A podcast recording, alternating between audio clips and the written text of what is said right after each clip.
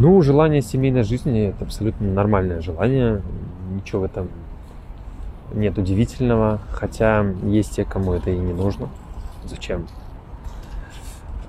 Можно и так, с одной, самостоятельно. Хочешь кино, хочешь конфеты. Э, ребята точно так же. Но, э, конечно, история про счастливую семейную жизнь – это по сути, желание, естественное желание делиться своей заботой, своей радостью. И э, это одна из естественных потребностей, то есть э, принимать заботу, отдавать заботу.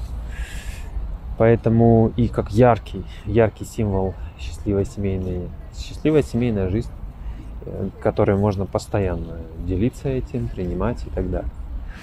Поэтому все хотят, по сути, не семейной жизни, а хотят любить и быть любимыми, и это абсолютно нормальная история в этом. На мой взгляд, какая-то есть суть человеческой э, природы. Так что, друзья, желаю в первую очередь, конечно, это научиться любить себя таким, какая вы есть, какой ты есть.